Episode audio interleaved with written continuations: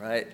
Before you sit down, think of something that you're thankful for that starts with the letter L, and then tell somebody around you, and then you can sit down.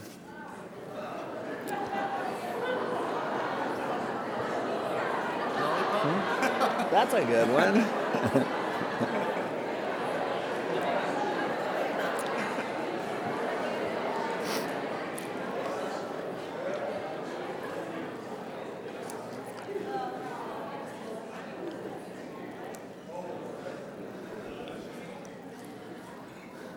Also, wanted to mention that this Sunday after second service, the marriage ministry is going to have a meeting of people that want to help out in some way in that ministry. So if you come to second service, hang around afterwards here in the here in the main auditorium, and they're going to meet to see if people want to help them do different things.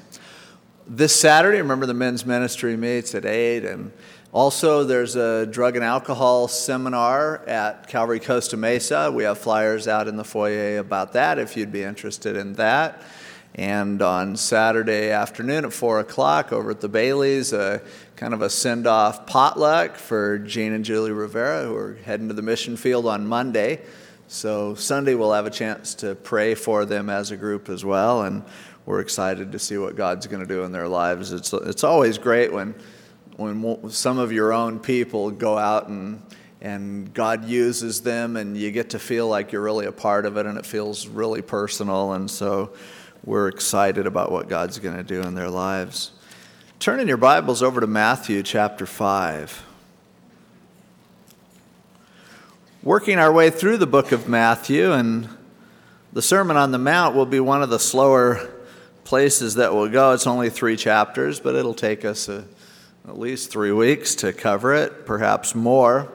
Sermon on the Mount is this message that Jesus gave to his disciples in response to looking at the multitudes. It says in the beginning of chapter 5 that he looked at the multitudes and then he called his disciples aside. And it's basically the message that he was presenting to them about his kingdom, what it means for him to reign, what it means to do things his way.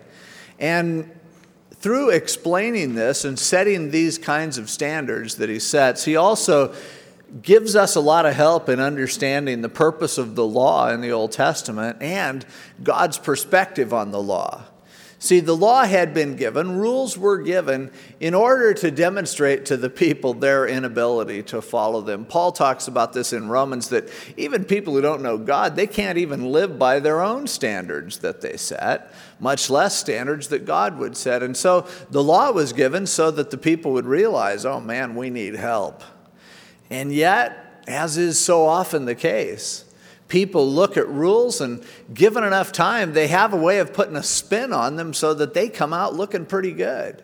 We all have a tendency that when we look at the commandments of God, when we look at the righteous requirements of the law, we look at God's standards, so often we can spin them just enough that we use the law as basically an opportunity to see how bad everyone else is compared to us. We begin to grade on the curve. We start to become self righteous, and then that which was intended to convict instead causes us to swell up with pride and, and to look down at others. And so the Sermon on the Mount is Jesus' addressing of these disciples who had grown up in a, in a Jewish environment with the law around people who claimed to obey the law, people who said they were righteous. And Jesus was pointing out to them number one, you're not you, you fail. We all fail. And so he digs down beneath the requirements, and rather than put a spin on the law so that it's easy to justify myself,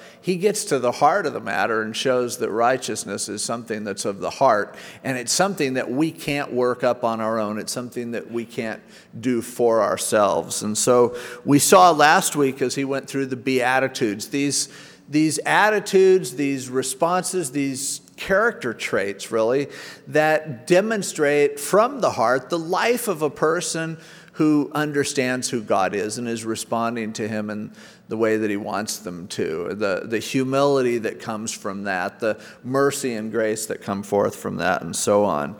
we looked at the passage that talks about being salt and light and how we're here to affect the world. We're not here to be isolated from the world. We're actually here to infiltrate the world. If we weren't here to affect the world, then it would be best if when we got saved, we just instantly got raptured. And that would be pretty cool. I don't know how many people would come forward and get saved. If you come forward, you disappear, and nobody knows where you are. But I think a lot of times that's kind of the way we think of it. We think, well, okay, I'm a Christian now. Now let's just wait until the Lord comes back. And I'm waiting for the Lord to come back, and I, I hope He does it tonight. I'd be more than happy to miss my own study to go to be with the Lord. But on the other hand, the fact that we're still here, we understand there are things that God wants to do yet through us. And primarily, what those things are, other than just developing our character and things like that, really it's to give us a chance to affect the world. And rather than just huddle up as Christians, we need to intentionally reach out to the lost, to find ways to build bridges, to make associations with people who need to hear the truth of Jesus Christ. I find personally that the longer I'm a Christian, the harder it is for me to make those bridges, to build those opportunities to reach to be the salt and the light, to, to demonstrate. It says that let your light shine so that people will see your good works and glorify your Father who is in heaven. That is, people see you, they see that you really care about them, and it causes, it makes God look good. And when I was a new Christian, that was easy. Because, first of all, there was a radical change in my life, and everyone realized it. Nowadays, the changes are more subtle. But secondly, I was around nothing but pagans when I came to the Lord. And so I had those natural associations. But over time, I know for me, right away, I lost most of my non Christian friends because I wasn't doing drugs anymore. They were suspecting that I was a narc now. And just kind of naturally, you just don't fit in in those environments. And oh well. Eh, but still, there are involvements and activities. But sometimes, for many of us, as maybe we work around Christians, and, or maybe we don't work, and, and we have other activities, and all of our life focuses around Christians, we miss out on that opportunity to be what God has called us to be. And we need to intentionally find ways to do that, excuses to do that you know, perhaps I know for me personally, I'm a chaplain for a couple police departments, and it's a big burden on me to do it in a way, but it gives me a chance to sit there with somebody that doesn't know the Lord, and they know that I'm a pastor. So they're already going to expect some sort of spiritual talk, and it, it, gives me some opportunities to share the Lord with people who are far from the Lord. I try to find other ways of doing that as well. I try to find ways to reach out to the community, and, and so some people do it through coaching sports. I know Pastor Rick is coaching his kids' basketball team, and it, things like that just give you an opportunity to realize I can make a difference. I can, I can touch people who don't know. And, and so that's what he's saying. This is what it's all about. It's building these bridges, it's being salt, and it's being light. But then he goes on to talk about, and we, we looked at this last week, Christ fulfilling the law. He said, I didn't come to do away with the law, I came to fulfill it. I came to demonstrate for people what the law is really all about. And it's not about forming holy clubs, it's not about just you know, being isolated from the world. But he said, you have a problem with the law, and that is if you violate even one instance of the law, you're guilty of the whole law.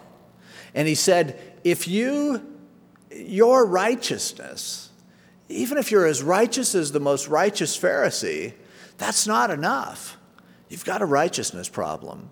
And on the one, and he says that unless your righteousness exceeds the righteousness of the Pharisees. And, and the word that he uses there for exceed is something that's just, it's overflowing in a way that's more and more. I mean, he, he's making it very clear you've got to go way past Pharisees. Now, that causes for me two responses in my life.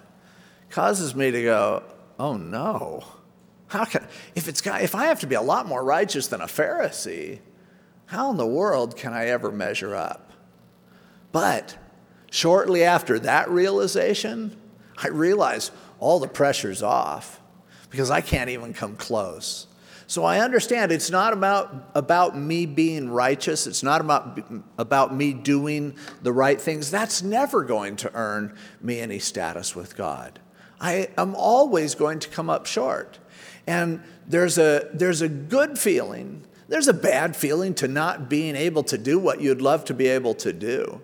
If, if there was someone who was here tonight and they said, you know, I am going to lose my house unless somebody in here can give me $20. Now, if someone was saying that and we really believed them, many of us, most of us, have $20 in our pocket. And if we, if we hung on to the $20 rightfully, we would feel like, man, I mean, I could, 20 bucks, I could do it. But on the other hand, if there was someone here who said, I'm going to lose my house unless I can come up with $20 million, it's a big house.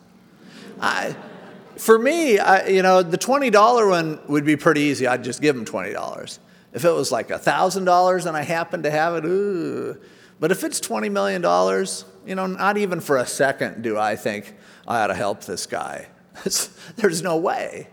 And that should be our response to the law when we realize we're so far off from keeping it that the pressure's off of us. It's not about us at all. And yet, it's something that God wants to do in our lives. By fulfilling the law, He wants to give His righteousness to us. And through His work, through His righteousness that He imputes to us, He can give us the righteousness that we need. He can hand it to us. He passes it off for us, to us, in us, all over us. And, and so Jesus is basically driving the point home and saying, eh, eh, if you don't get this, understand you can't do it. It's about me. You can't be this righteous, but you need to be. So, how about asking me for a suggestion? But again, in case people miss the point, and they almost always do, when you study the law, when you study rules, there are always some people who think, yeah, that's me. That's pretty good, no matter how ridiculously high you set the standard. There are going to be some people who say, yeah, I measure up. And so again, Jesus starts to zoom in now, beginning with verse 21, on specifically just a couple of the commandments of the Ten Commandments. And he explains what God's standard, the standard of his kingdom, really is in light of these. And he picks the commandments that probably you might feel the best about. You know, you, I mean, some of the commandments don't covet and don't steal, and oh man, you know, those, there are ways in which we're really busted, but, but, he, but first he goes with murder. Because most people, if they want to say they're righteous, well, at least there's one of the commandments I haven't done. But Jesus says, no, let's take the worst one right now and let's get to the heart of it. And let's see whether or not you've really done it or not. And so, verse 21 says, You have heard that it was said to those of old, You shall not murder, and whoever murders will be in danger of the judgment. But I say to you that whoever is angry with his brother without a cause shall be in danger of the judgment. And whoever says to his brother, Raca, shall be in danger of the council, but whoever says, You fool, shall be in danger of hellfire.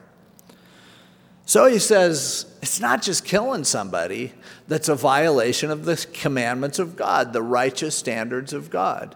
He says, Actually, you know, yeah, whoever murders is in danger of judgment, but I say to you, if you're angry with your brother, that phrase without cause, it's in many of the Greek manuscripts, it isn't in some of them. Uh, and so a lot of versions of the Bible will leave that out. Personally, I believe that it should be there. I think they cut it out because they thought it was smoother without it. What the word there means is just in an empty way. In a, it, the idea is being angry without any productivity attached to it. Now, he's not saying anytime you get angry, you're, you're, you're damned. You're a murderer. That's just it. There, are, there is a time to be angry. There are times to be angry, and there are appropriate ways to, to manifest anger. And Paul said, Be angry and sin not. Don't let the sun go down on your anger. So we know that there are appropriate ways. Jesus at times certainly seemed to be angry when he tipped over the money changers' temples and other times. But what he's saying is, If in your heart your attitude toward your brother is that of one who would ultimately, that anger would grow to a point of violence, then understand this that seed that starts in your heart, that's where the violation starts. That's where the sin starts. That's where the problem comes in right off the bat. And so, what he's saying is, we all share a lot of the characteristics that we have in common with murderers. It's just that murderers don't know when to stop. Or sometimes you don't have a means to do the murder. You might get mad at someone in traffic, but you really don't have a way to hurt them, and so they just go their way. Maybe they're bigger than you are, or they're driving a big SUV and you're in a little Jetta or something. And so it's like, man, if I was in a tractor, I'd sure run them over. Well, that's the same kind of thing. And, and personally, interpersonally, it's that way. If we're getting angry at others, he's saying, that's the same sin. That's happening in your heart. Murder doesn't start when the person dies. Sometimes someone assaults someone or injures someone intentionally, and they have to wait and wait and wait because maybe the person is in a coma, and they have to wait to see if they're going to actually be guilty of murder or not until the person actually dies. But Jesus is saying, no, you have that same problem. If you don't control your anger, if you don't respond to your anger in an appropriate way, that's the same thing. You're, how dare you look down your nose at someone else just because they took it a little further than you did? And yet, within your heart, if you're angry like that, if you're having a problem with controlling your response to what other people are doing, you have something in common with them, and you need to understand that even that much of a violation is enough to condemn you. And, you know, he says, uh, whoever says to his brother Raca, that's a word, it's an Aramaic and Syriac word that, that just means empty. It's really the equivalent to saying you airhead. But they would use that term, it was a term of, uh, it was a real put down that they would use to mean you're nothing, you're empty, you're vain, you're, you don't matter at all. And he's saying, if you're treating people, if you're saying things to them that make them feel like they're just nothing, they're less than nothing, they're a non entity. I think personally it could just even apply when we ignore people that we shouldn't ignore, when we just don't notice people, when we don't care about them. And this is something that we're all going to struggle with. We get caught up in our own thing, and, and sometimes we just treat people like they aren't even there because maybe they can't help us or whatever. But Jesus is saying, look, when you do that, you're in, you're, uh, you'll be in danger of the council going before the Sanhedrin. You ought to be dragged into court, not just the murderers, but the people who treat people like they're empty, like they're nothing, call them names. Whoever says, you fool, shall be in danger of hell fire. He's saying, You're calling somebody stupid. You're putting someone down, saying, You're an idiot. You're a moron that's the kind of thing that sends people to hell. That's the kind of people that sends people into eternal torment. To the word here is Gehenna. And, and so what he's doing is he's drawing a picture and saying, don't you dare think that because you haven't killed someone, that this makes you okay. When what you may be doing is killing people with your words, or with your looks, or with your anger, you know, when you were a kid, I'm sure your parents told you, sticks and stones will break my bones, but words will never hurt me. That's such a lie. Words will hurt you way worse than sticks or stones. I've been hit with lots of sticks and stones, fists, feet, everything else. The, the, the worst injuries I've ever had weren't from any of those. Weren't, you know, and I've had broken bones and things like that from that sort of thing. But I'll tell you something when someone says something that's hurtful, or when someone treats me like I don't matter, or like I'm an idiot, it hurts a lot longer, way after other injuries will heal. What you say kills. And Jesus is acknowledging that and saying, you need to value other people. If you don't, you're committing the same sin as a murder. He's just doing it a little better than you are. He's just finishing the job, that's all. But in your heart, you're beginning with the same source problem. That is, that you're not valuing people. And he goes on to say, therefore, as a result of that, if you bring your gift to the altar, and there remember that your brother has something against you, leave your gift there before the altar and go your way. First be reconciled to your brother, and then come and offer your gift. So he says, if you're coming to worship God, you're bringing a sacrifice, and you're feeling just really spiritual right now. And all of a sudden you realize, you know, there's somebody, my brother. That doesn't just mean brother biologically, it's referring to a neighbor, anyone who's close to you. You know, I've done something that's offensive to them, and I haven't made it right. Jesus is saying, don't go do your offering to God. Better for you to walk away, leave your sacrifice there, and go make things right with your brother. Because the God that you're sacrificing to is the one who values them so much that he sent his son to die for them. And so, if all of a sudden a light clicks on and you go, oh, I wasn't very nice to that person, they have a reason to be bugged at me. I understand how I offended them. He said, Forget your sacrifice, go make things right with your brother. And I think that, you know, if we go to open our Bibles or we come to church or we sit down to pray or there's a there's a you know a church function that we have that we want to go to or a, and if we realize you know God's been telling me that there's a person that I've offended it's better to miss whatever it is that function is and go make things right with God. That's what he's saying.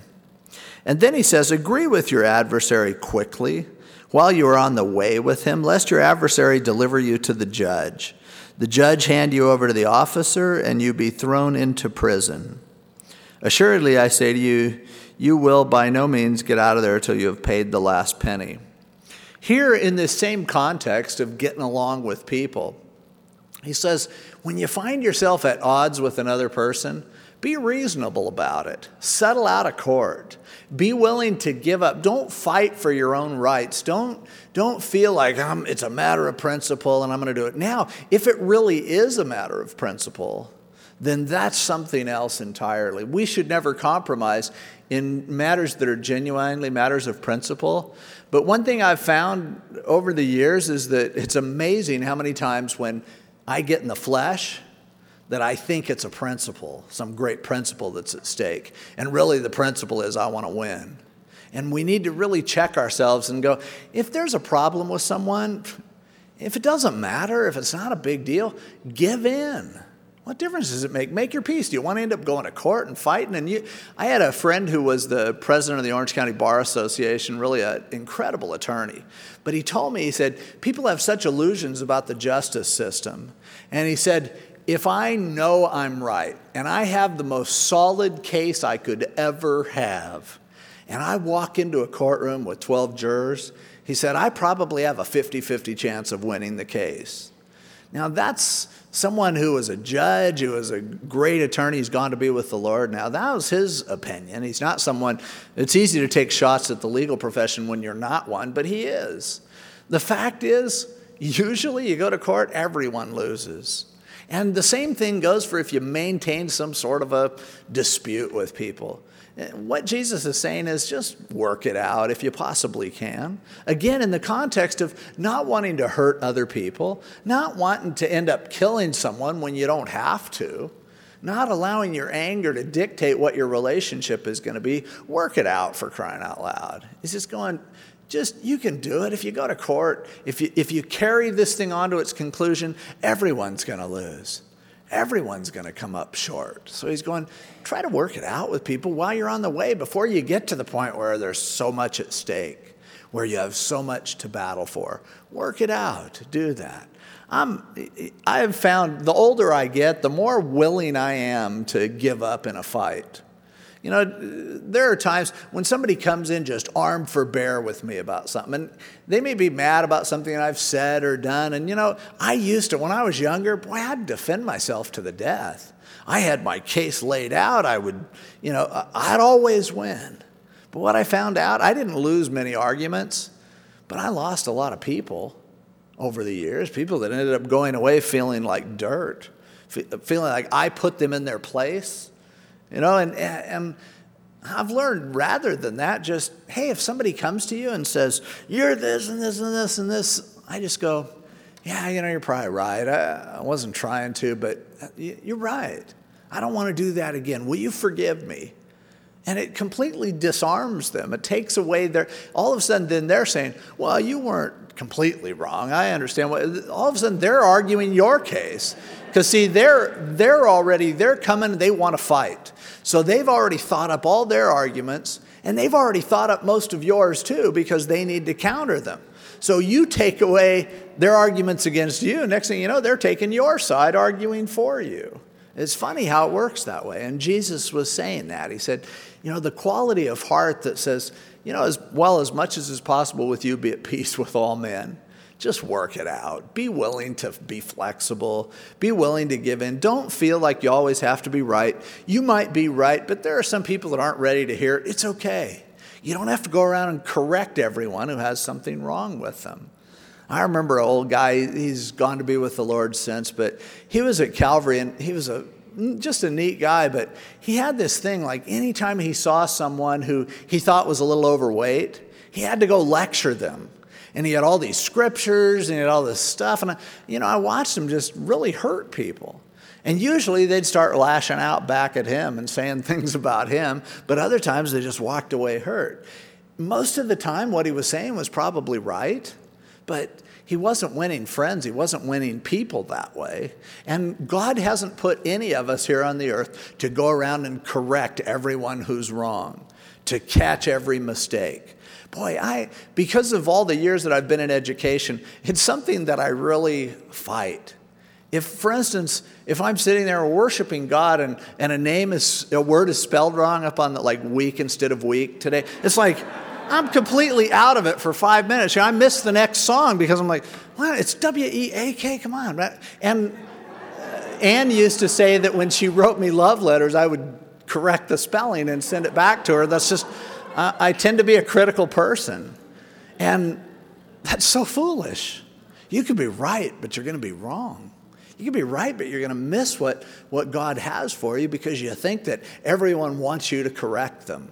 They usually don't. If they want to, they'll ask you.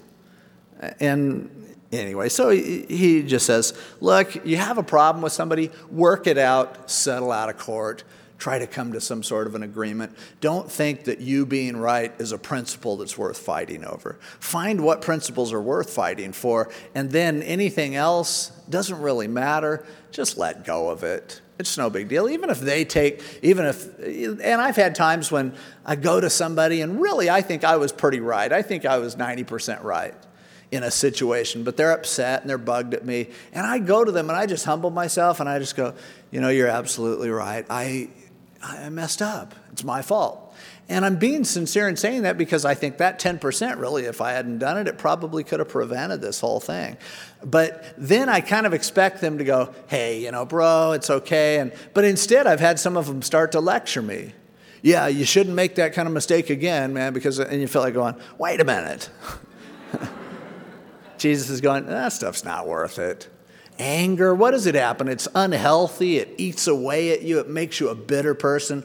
Ultimately, you could be killing somebody. You might even be killing yourself because of the way that you're responding to a situation that could have been fixed, that could have been helped, could have been dealt with. And so I, I used to used to know a guy who his motto was, I give ulcers, I don't get them. But really, what Jesus is saying, don't get them, don't give them. It's okay. There's almost always a way to make peace with people, even your adversaries. So, then he says, uh, now we come in verse 27 here to his response on, on the seventh commandment, adultery. He said, You've heard that it was said to those of old, You shall not commit adultery. Now, for a lot of people, hopefully most people, say, I haven't murdered. I'm pretty safe. Then you start going through the other commandments. The next one that hopefully a lot of us haven't done is adultery. And now Jesus takes that commandment and he says, wait a minute. Don't be so fast to think that you're not an adulterer, that you aren't that kind of person. For you to point your finger at someone else, for you to paint the scarlet letter on them because of what they've done. And he begins to say what adultery really is.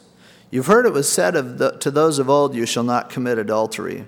But I say to you that whoever looks at a woman to lust for her has already committed adultery with her in his heart. If your right eye causes you to sin, pluck it out and cast it from you, for it is more profitable for you that one of your members perish than for your whole body to be cast into hell. And if your right hand causes you to sin, cut it off and cast it from you, for it is more profitable for you that one of your members perish than for your whole body to be cast into hell. This statement, adultery in the heart, is a statement, if you're old enough to remember when Jimmy Carter was running for president, got him into a lot of trouble. He was a Christian, a born again Christian. He's running for president, and he was interviewed by Playboy magazine. And they asked him, Have you ever committed adultery? Have you ever cheated on your wife? And Jimmy Carter said, You know, Jesus said that if you've looked after a woman to lust after then you've committed adultery in your heart. And so that being the case, I would have to say, yes, I have. That's a totally right on biblical answer, but he got torn up over it. He, they, people started, uh, the Christians got really mad at him for saying that. Even the non Christians were treating him like he's some kind of a pervert because he said that he had looked after women to lust after, and that's exactly the way self righteous, legalistic people look at the law. They, there are a lot, and if I ask in this room of all the guys, if I said, raise your hand if you've looked after a woman to lust after her, commit adultery in your heart, there are a bunch of guys in here wouldn't raise their hands. And they're liars. But see, that's why Jesus is saying this. He's, he's gone, look, don't you look down your nose at other people. Don't you understand this is where it starts? James talks about when lust is conceived and it brings forth sin and how temptation works in our lives in that way. And Jesus is saying the same thing. And he's saying, no, understand this unfaithfulness is not just, as our recent president had said, well, as long as you don't go all the way, it's not considered adultery. Jesus would laugh at that. He would say, all the way. As long as you allow that thought in your mind, as long as you entertain that fantasy, as long as you will look at that uncleanness, hey, you're just like everybody else. You need a Savior. You need someone who can deliver you from this flesh. And, and so, as, as he points this out, he says, if you want to point your finger at people for adultery, then point your finger back at yourself if you've ever lusted. If you've ever looked at something that you didn't have and thought, I wonder what that would be like. He said, it's the same deal. Now, that isn't to say, and don't get me wrong here, it's not to say that you know, looking at someone or having sex with them, it's the same thing. It's all adultery. So if you look, you might as well go for it because you already committed adultery. That's not what he's saying.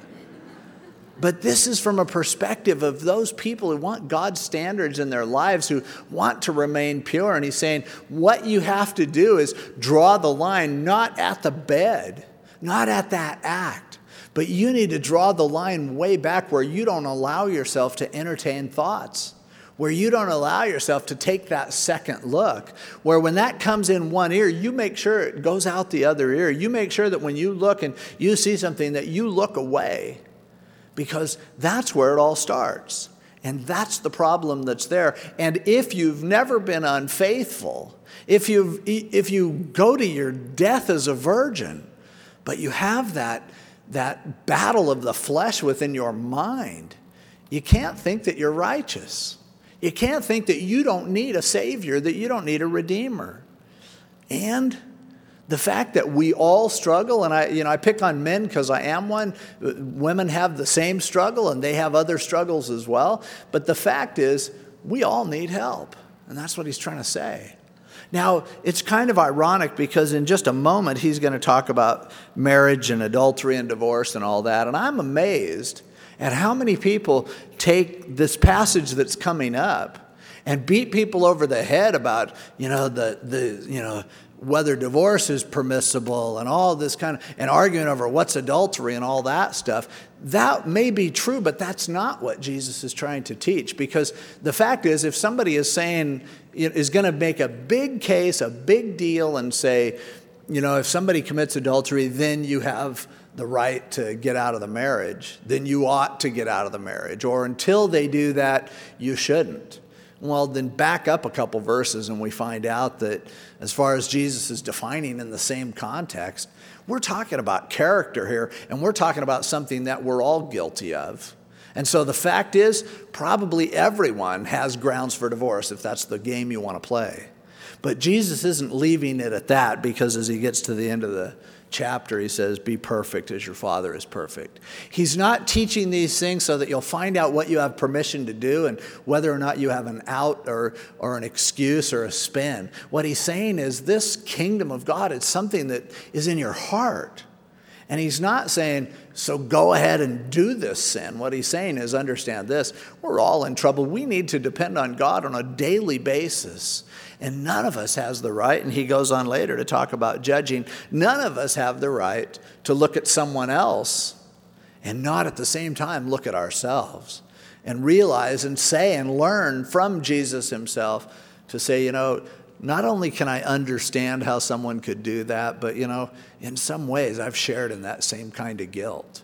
I've participated in that same sort of character flaw that leads one person to destroy their family, but for me, it just rots away at my mind or it just plagues me in my heart.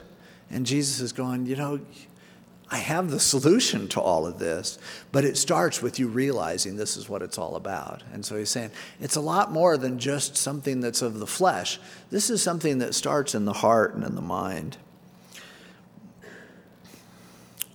By the and then when he when he says if your right eye causes you to sin or in other versions offend thee cut it out the word there scandalon refers to it's an offense. It's the same word that we get scandal from. The idea this is doing you some damage. It's scandalizing you. It's also the same word that we get the word slander from and so, what he's saying is okay, we have this standard for righteousness that starts in the heart, that starts in the head, that comes from the eye. Now, understand this if there is something that's causing you to be scandalized, get rid of it. Now, he's not saying literally.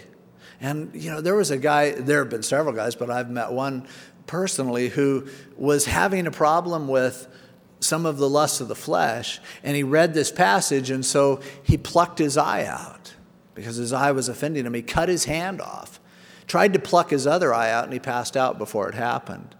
And that's not what he's saying. That's not what Jesus is saying. Because you know what? If you you can talk to blind people and they'll tell you this. Plucking your eye out is not going to keep you from lusting. Cutting your hand off is not going to keep you from lusting. What Jesus is saying is anything that is causing you to scandalize your own life, anything that is getting in the way of what God wants to do in your life, it's way better to get rid of it than to have that thing drag you down. And if you're if there are certain movies that are really just plaguing you, well, you're better off just not going to the movies. You're better off not having a television. You're better off not listening to music. You're better off not going to concerts or being at the beach or going to the store if your problem is lusting after things. He's saying, look, don't let something get in the way of where God wants to take you because it will scandalize you, it will destroy you, it will bring you down. And so he's saying, be ready, be willing to get rid of anything that stands in the way of the character that God wants to develop in your life, really, is what he's saying. Now, again, after that little detour, but still in the context of adultery, he says, verse 31 Furthermore, it has been said, Whoever divorces his wife, let him give her a certificate of divorce. Now, this is this comes from Deuteronomy chapter 24, where the divorce laws were, were expressed there. And, and basically, divorce, as Moses introduced it to the children of Israel, as God led him to, was because in those days they would just throw you out if they didn't like you. The way to get a divorce before, before God revealed this to the children of Israel was you could say, I divorce you, I divorce you, I divorce you. Say it three times and you're out. Or, and, and to this day, there are cultures, Bedouin cultures, that all a guy has to say to one of his wives is, Get out of my tent, get out of my tent, get out of my tent, and you are gone. And so God said, No, that's not right. If you're going to divorce somebody, you need to do it legitimately. You need to go through this legal procedure that would give her certain rights and so on. And, and yet Jesus is saying, okay, that was what you said. That was what the law said. But I say to you that whoever divorces his wife for any reason except sexual immorality causes her to commit adultery, and whoever marries a woman who is divorced commits adultery. Now, the first part, this is the one we hear about all the time. You know, if you divorce your wife, except for sexual immorality, then you're committing adultery. But the second part is the part that's a lot more puzzling. Because, I mean, check it out. If you divorce your wife for any other reason, it causes her to commit adultery. And whoever marries a woman who is divorced commits adultery. So you look at it and you go, wait a minute. Okay, I can see that if you dump your wife and you don't have biblical grounds, then you're an adulterer if you go join with somebody else. But how are you making her an adulterer even before she gets married? She's an adulterer because of you dumping her? And then some poor innocent guy comes along and marries her, then they're an adulterer too. And a lot of people have become really, they trip out on this and they look at it and, and either try to make sense of it, try to understand it, or they build a legal system that's somehow built around it. Now, whatever this does mean, it obviously doesn't mean that somebody can make you a sinner by what they do. I mean, this, uh, however we make sense of this passage, it does not say that if I divorce you, now you're an adulterer, even if you don't even have relations with anyone. Uh, it's just common sense that that's not the case. One person can't make another person sin, they choose to do it themselves. The whole Bible teaches that. So, what does it mean? Well, basically, what it's saying is, and, and the word here for adultery well, we use the word um, adulterate. It means to destroy, it means to cheapen, to corrupt, and things like that. And, and moikao is the word here. But what he's saying is understand this. You can say, okay, under the law, I have, there are divorce laws, and so here, I'll do the paperwork, I'll pay the support, you're divorced. But he's saying, understand this. You can't just do a divorce when you do a, a divorce, you're making someone else divorced also. You're causing them to be affected by the whole relationship. And then, even later, when if they find someone else and they marry them, which certainly under the law wasn't forbidden, he says they're affected as well really what he's trying to say is this, this divorce, this adulterating, this destruction. When you involve yourself in it, you're affecting a lot more people than just yourself. You can't just say, you know, this isn't, and you hear people say this all the time oh, this isn't about you, this is just about me. Yeah, but if you divorce me, it's about me. It's about everyone I know. It's about the friends that have to put up with my crying about it. It's about, you know, the, my family that has to support me. It's about the person that I meet later who now I snap at them because I'm, I have this baggage from being divorced. It's, it corrupts everything around. Now, I, I should point out to you that the whole idea there of sexual immorality, scholars don't agree as to exactly what the biblical grounds for divorce even was. Um, probably the most common among theologians is the idea that if you married someone and then you found out they had misrepresented themselves as a virgin and you found out they weren't. But the most popular definition of this is generally just hey, if a person is, is uh, you know, unfaithful, then that is grounds for divorce. Um, the word there, porneia, means any kind of uncleanness, and it can be a general term. We don't even know. But understand, that's not what Jesus was teaching. Let's not lose focus of what he's trying to accomplish here.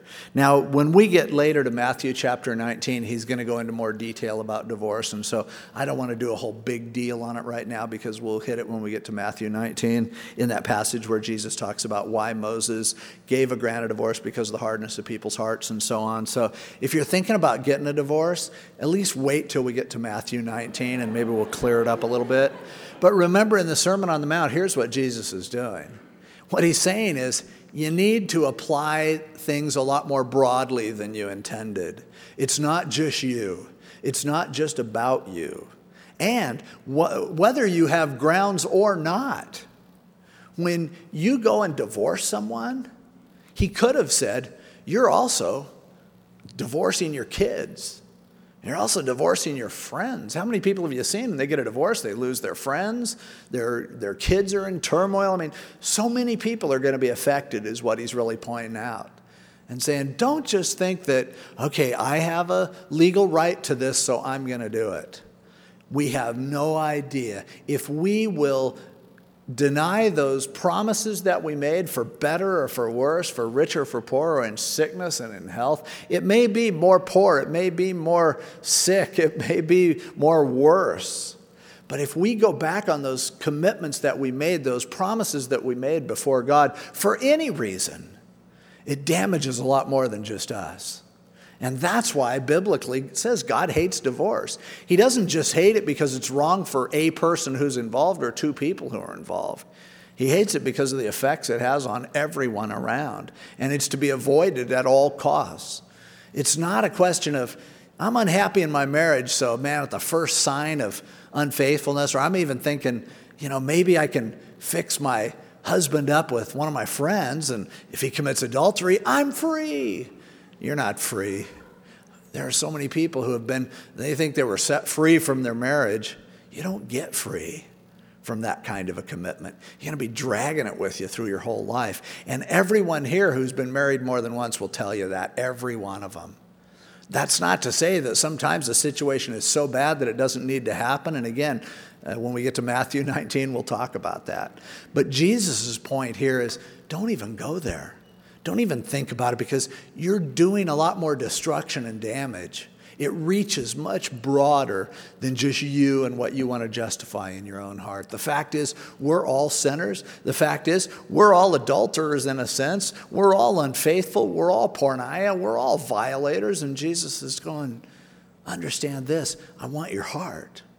I want loyalty from your heart. I want to relate to you in a way that once we settle this issue that we're all sinners, now we can get somewhere. Now something can happen. He goes on to, and, and by the way, so that, that idea of the, that's translated commits adultery, a good translation of that word would be involves him in adultery, involves her in adultery, or actually in the middle voice there in the end of chapter 32, he involves himself in adultery. And many people have found that out. When you marry someone who's divorced, you're joining the divorce. You're becoming a party to it. You're going to be affected by it. And that's really uh, how I think that should be translated. And a lot of experts would agree with me, but you can argue with me after church if you want. Verse 33 again, you've heard that it was said to those of old, You shall not swear falsely, but shall perform your oaths to the Lord. But I say to you, do not swear at all neither by heaven, for it's God's throne, nor by the earth, for it is his footstool, nor by Jerusalem, for it is the city of the great king. Nor shall you swear by your head, because you cannot make one hair white or black. But let your yes be yes, and your no, no, for whatever is more than these is from the evil one. They had a practice that they would do in those days, the, the Pharisees and many of the Jewish people. And when they would tell you something, they would say, I swear this is true.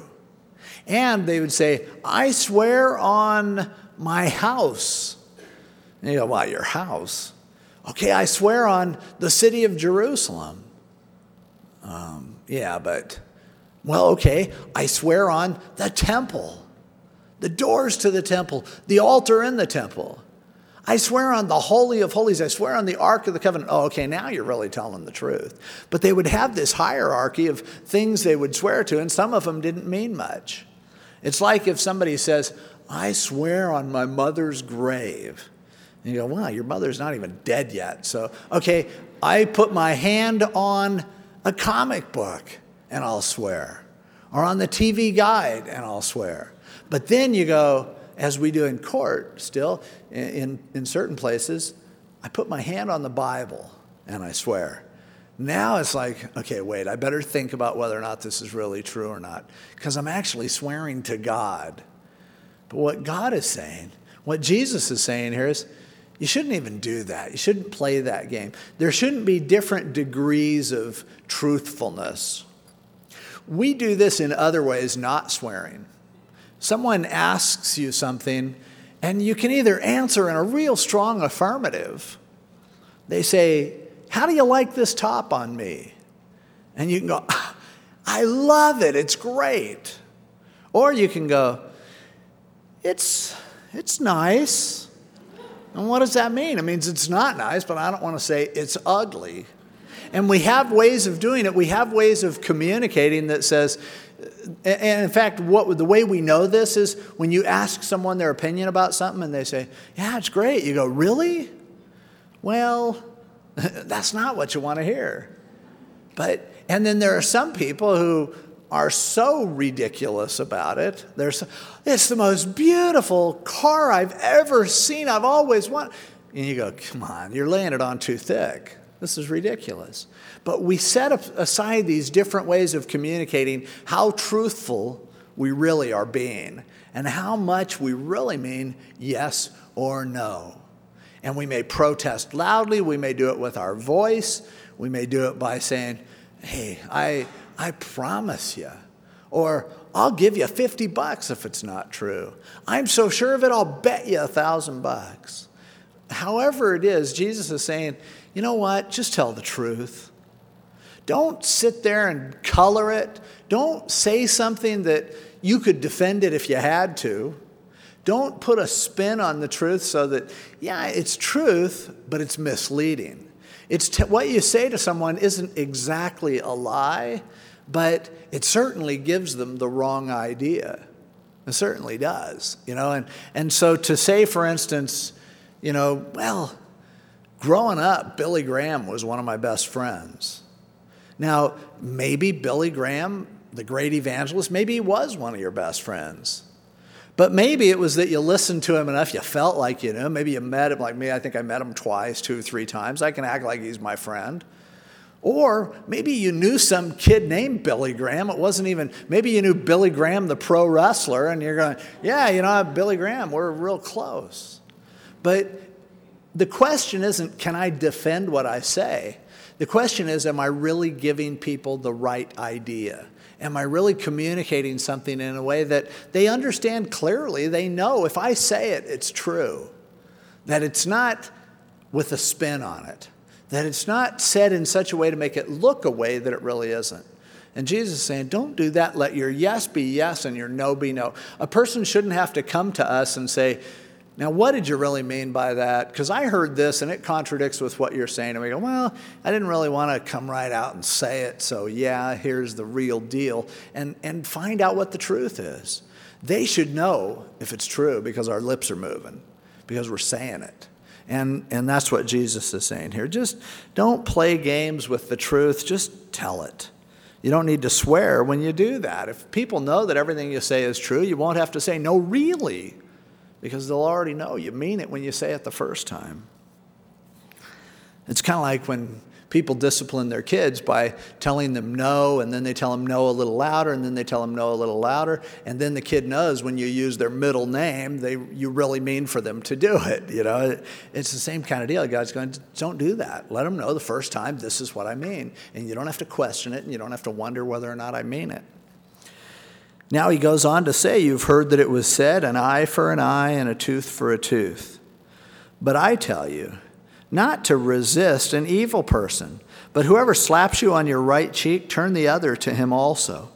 If anyone wants to sue you and take away your tunic, let him have your cloak also. And whoever compels you to go one mile, go with him two. Give to him who asks you, and from him who wants to borrow from you, do not turn away. Boy, this is kind of a tough one. I mean, you can hang with the, okay, yeah, eye for eye, a tooth for a tooth. We don't need to do that. But it sounds like he's saying, don't even resist somebody who's slapping you around. And if somebody wants to sue you, just give them whatever they're asking for. And somebody is kidnapping you and they take you a mile away, go, can, can we go a little further? And whoever asks you, give it to them. If they want to borrow it, give it to them. And I've had these verses quoted to me a lot of times by like bums in the church parking lot, or, you know, the Bible says to give when I ask. I'm asking, are you going to give? Now, it's important for us to take this in the context of whole Scripture. Certainly, to take this in an extreme matter and say, you should, for instance, and people do the turn the other cheek thing and they believe you shouldn't ever defend yourself. As far as that goes, there are some pacifists who don't think you should ever defend anyone else either. That if somebody comes and hits you, go, here, try the other side and do it. What Jesus is dealing with is the heart. And what he is explaining is make sure that you're willing to give in Make sure that you're not battling for your own pride. There's too much other scripture that would contradict it for it to mean something ridiculous like, don't ever defend yourself. When Jesus was commissioning his disciples before he went to, up to heaven, before he went to die, he said to them, Guys, you're heading for some tough times. Now, he said, if you don't have a sword and you have two coats, sell your coat and buy a sword. He's telling his disciples to arm themselves. You ever wonder why in the Garden of Gethsemane, when Peter whacked Malchus's ear off, where to get the sword? They carried them. After Jesus told them, if you, if you have a coat and no sword, sell the coat and get a sword, they said, Okay, we have a couple swords. Is that enough? And Jesus said, Yeah, that's fine. That's enough. Well, what did they use the swords for? Cutting up the loaves and fishes? No, they used it to defend themselves. There were times when Jesus would defend himself or defend God's honor. But here in this passage, what he's talking about isn't that you can't defend yourself, but the idea is, and he goes on to say right after this, you've heard that it was said, Love your neighbor and hate your enemy, but I say to you, love your enemy and bless those who curse you. See, the whole point he's saying is don't be antagonistic toward people. Don't let it get personal. And by the way, when they would slap them on the cheek, it wasn't their first shot in a fight. It was challenging someone to a fight. And he's saying, don't let somebody pick a fight with you. Get out of there. Get away from the situation. You don't need to just turn and go. But at the same time, there are situations where that's not possible. And there are situations where giving someone what they're asking for would not be the loving thing. And so we have to take the whole thing in context and understand it's not just every time someone asks you for something, you give it to them. If that was true, maybe one of your kids would hear this message and go, you know, they're 12 years old or something, and they go, Dad, you know, I was listening to Pastor Dave about having a sword, selling your coat to get one if possible. And I'm figuring maybe a gun is more like a sword nowadays. And sometimes people hassle me on the way to school. And so, could you buy me a gun? I'll start carrying it. I'll keep that Bible verse with me about the, you know, selling your coat and all. Would it be the loving thing if you're really going to literally, the way that people sometimes interpret this passage, go, okay, if my kid's asking for a gun, if he asks you, you got to give it to him. No, of course, we know that with children. We also know it with adults. That to give someone something that isn't good for them is not a loving thing to do.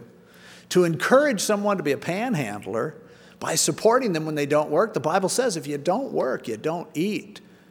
But at the same time, he's saying, in the context of loving your enemies, he's saying, don't let people bait you into a fight. Don't be looking walking around with a chip on your shoulder, you can't wait for a chance to try out your latest karate lesson. It's not, that's not what you should be doing. The idea is you should be loving people, even who are trying to pick fights with you.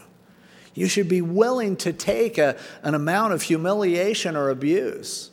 But I don't believe for a second that this means, and I've been in discussions with people about this and who, who say that if somebody breaks into your house, and they're going to kidnap your kids, it would be wrong for you to fight back. Or they want to take your wife, or they want to, you know, it would be wrong for you because the Sermon on the Mount says, oh no, if they want it, give it to them. I'll just let you know right now somebody comes into my house, I'm going to give it to them.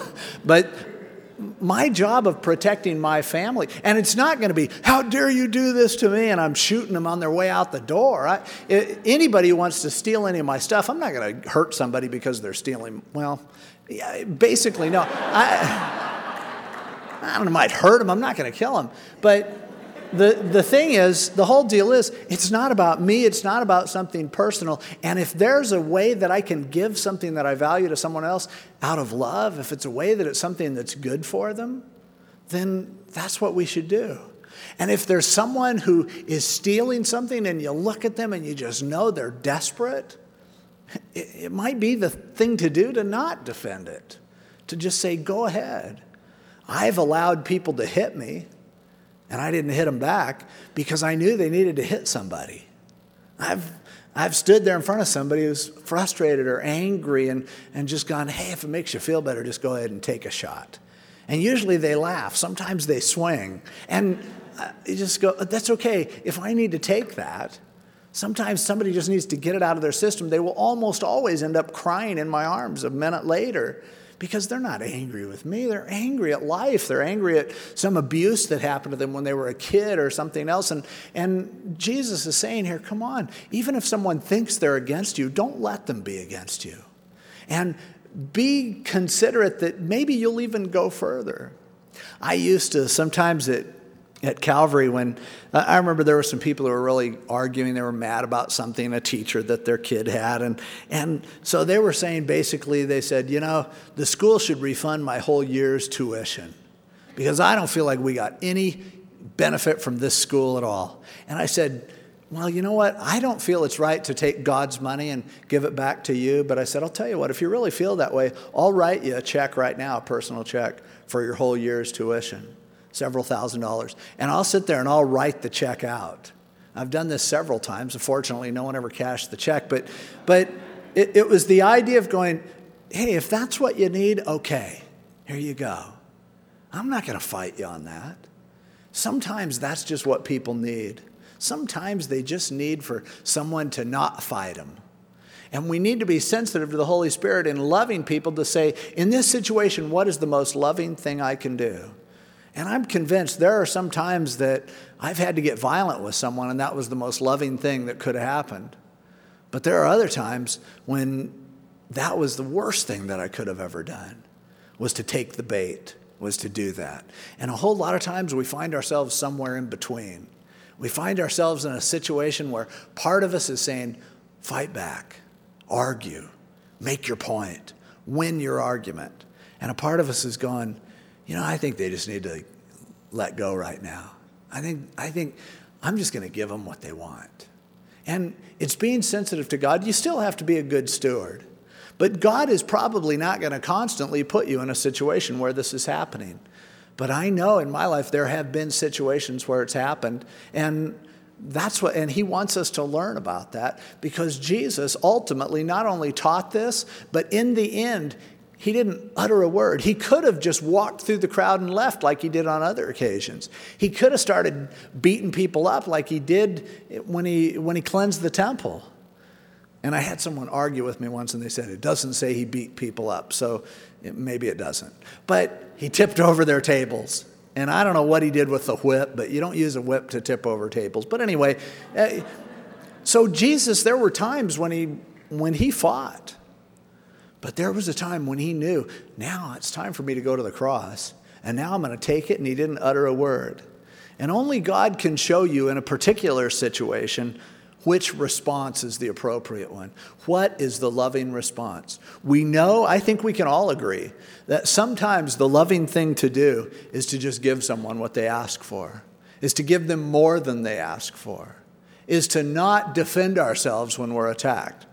I think most of us will acknowledge as well that there are times when it's not the most loving thing to do to let someone get away with bad behavior, to allow someone to take advantage, to abuse things that God has committed into your care and give them to someone who will squander them, give money to someone who will buy drugs with it or whatever. But in the situation, his point is make sure that it's not about you and your honor, make sure that it's not your flesh that's causing you to hang on to your stuff the idea is the thing that changed your life was that while you were yet a sinner, you realized Christ died for you. It's always the goodness, the kindness of God that brings us to repentance. And if people are going to see the kindness of God, they're going to have to see it in us. And that means we need to love our enemies.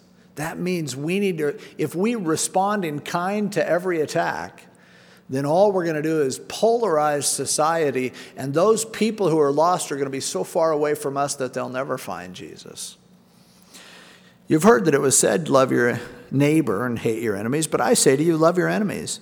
Bless those who curse you, do good to those who hate you, and pray for those who spitefully use you and persecute you. That you may be sons of your Father in heaven. For he makes the sun rise on the evil and on the good, and sends rain on the just and on the unjust. For if you love those who love you, what reward have you? Don't even the tax collectors do the same? And if you greet your brethren only, what do you do more than others? Do not even the tax collectors do so? Therefore, you shall be perfect, just as your Father in heaven is perfect. Respond not in kind not an eye for an eye and a tooth for a tooth. But when you're hated, respond with love. When you're attacked, respond with love.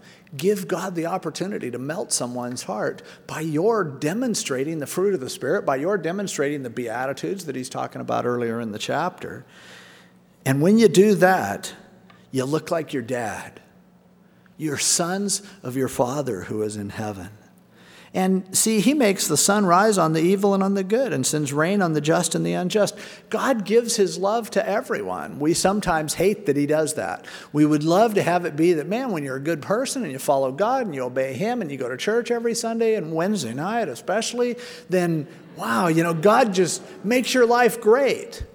And you look around and go, man, there's people that come to church on Christmas and Easter and they're better off than I am. Well, that's what God does. It's not that he withholds his good from those who love him. That's not true. He does. He is good to us. The advantage we have then isn't that he's better to us, it's that we see what he's doing for us. We appreciate it. Those who are blessed by God and think they're getting it, they're losing. But he's saying because God does it that way, you do it that way too. Don't just love the lovely. I mean, even the guys that hang out in the same bar like each other, hug each other. I love you, bro, you know. And uh, it's that's nothing. If all we do is sit here in church and go, it's so neat, we're surrounded by a great group of people. And I have to tell you, I don't know of a place on this earth that has more people that I just really think are incredible people than this church. I mean, we're blessed. We're, we have an abundance of people who are amazing people to be around. And yet, if all we were supposed to do is be here loving each other, kind that'd be so easy. But that's not it. He wants us to reach out to people who are unlovely as well. And if all we do is grow here and we don't reach out, then we haven't done much of anything. We haven't done much that the world doesn't do. God causes the rain to fall on the just and the unjust, and He wants us to love the just and the unjust, to be good to all of those. And, and again, wrapping up the chapter, He says, Be perfect if you haven't been thrashed enough, if you haven't felt like, man, I'm not loving the non Christians enough, and when people attack me, I fight back. When people, you know, honk at me, I honk at them. I, went, wow, you know, what's going on? I'm not being the husband, and the father I ought to be. I'm failing in every area of life. He's going, you're getting it. You're getting it. If you're feeling convicted, good, that's the point. But if you haven't been nailed yet, the standard is perfection. Grow up like God. Be mature like He is. Be who He is. And if the sermon ended here, it'd be pretty frustrating. But it doesn't. He goes on, He helps us out. But really, if it did or it didn't, we get the point. We need help. We're a mess. We, we can't possibly do what it takes to be a righteous person, to be a godly person we can't possibly live the kind of life that we ought to be living. Let's pray.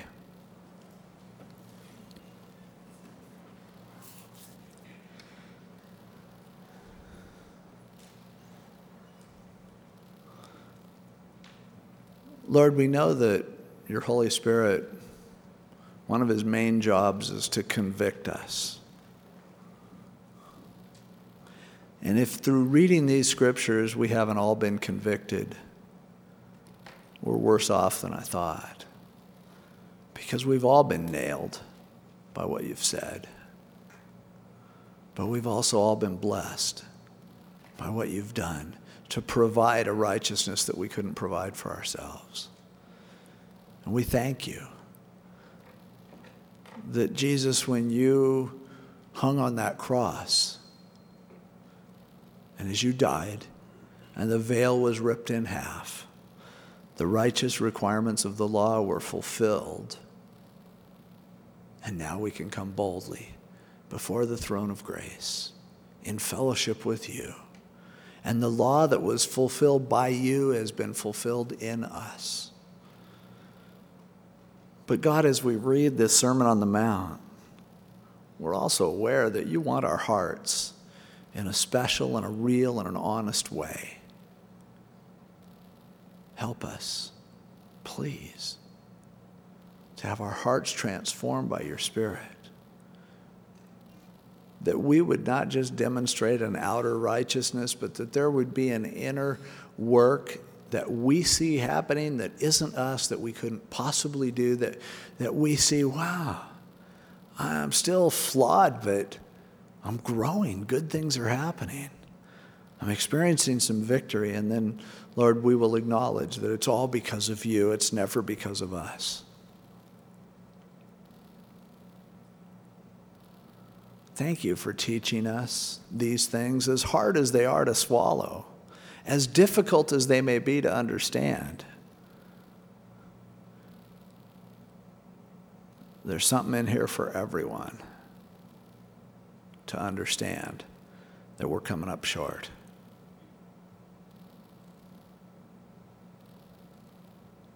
Help us to have a balance, to see our sin and to see your righteousness and realize it's finished, it's accomplished, you've done it. we pray this in Jesus' name. Amen. Let's all stand. If you'd like some prayer after the service, maybe the Lord's just working in an area of your heart and you'd like somebody to, to just pray with you for a couple minutes, um, the prayer room will be open over between those doors, and, and there are people who just love to share with you and, and comfort you and to let you know that, yeah, it's true. We're all like this.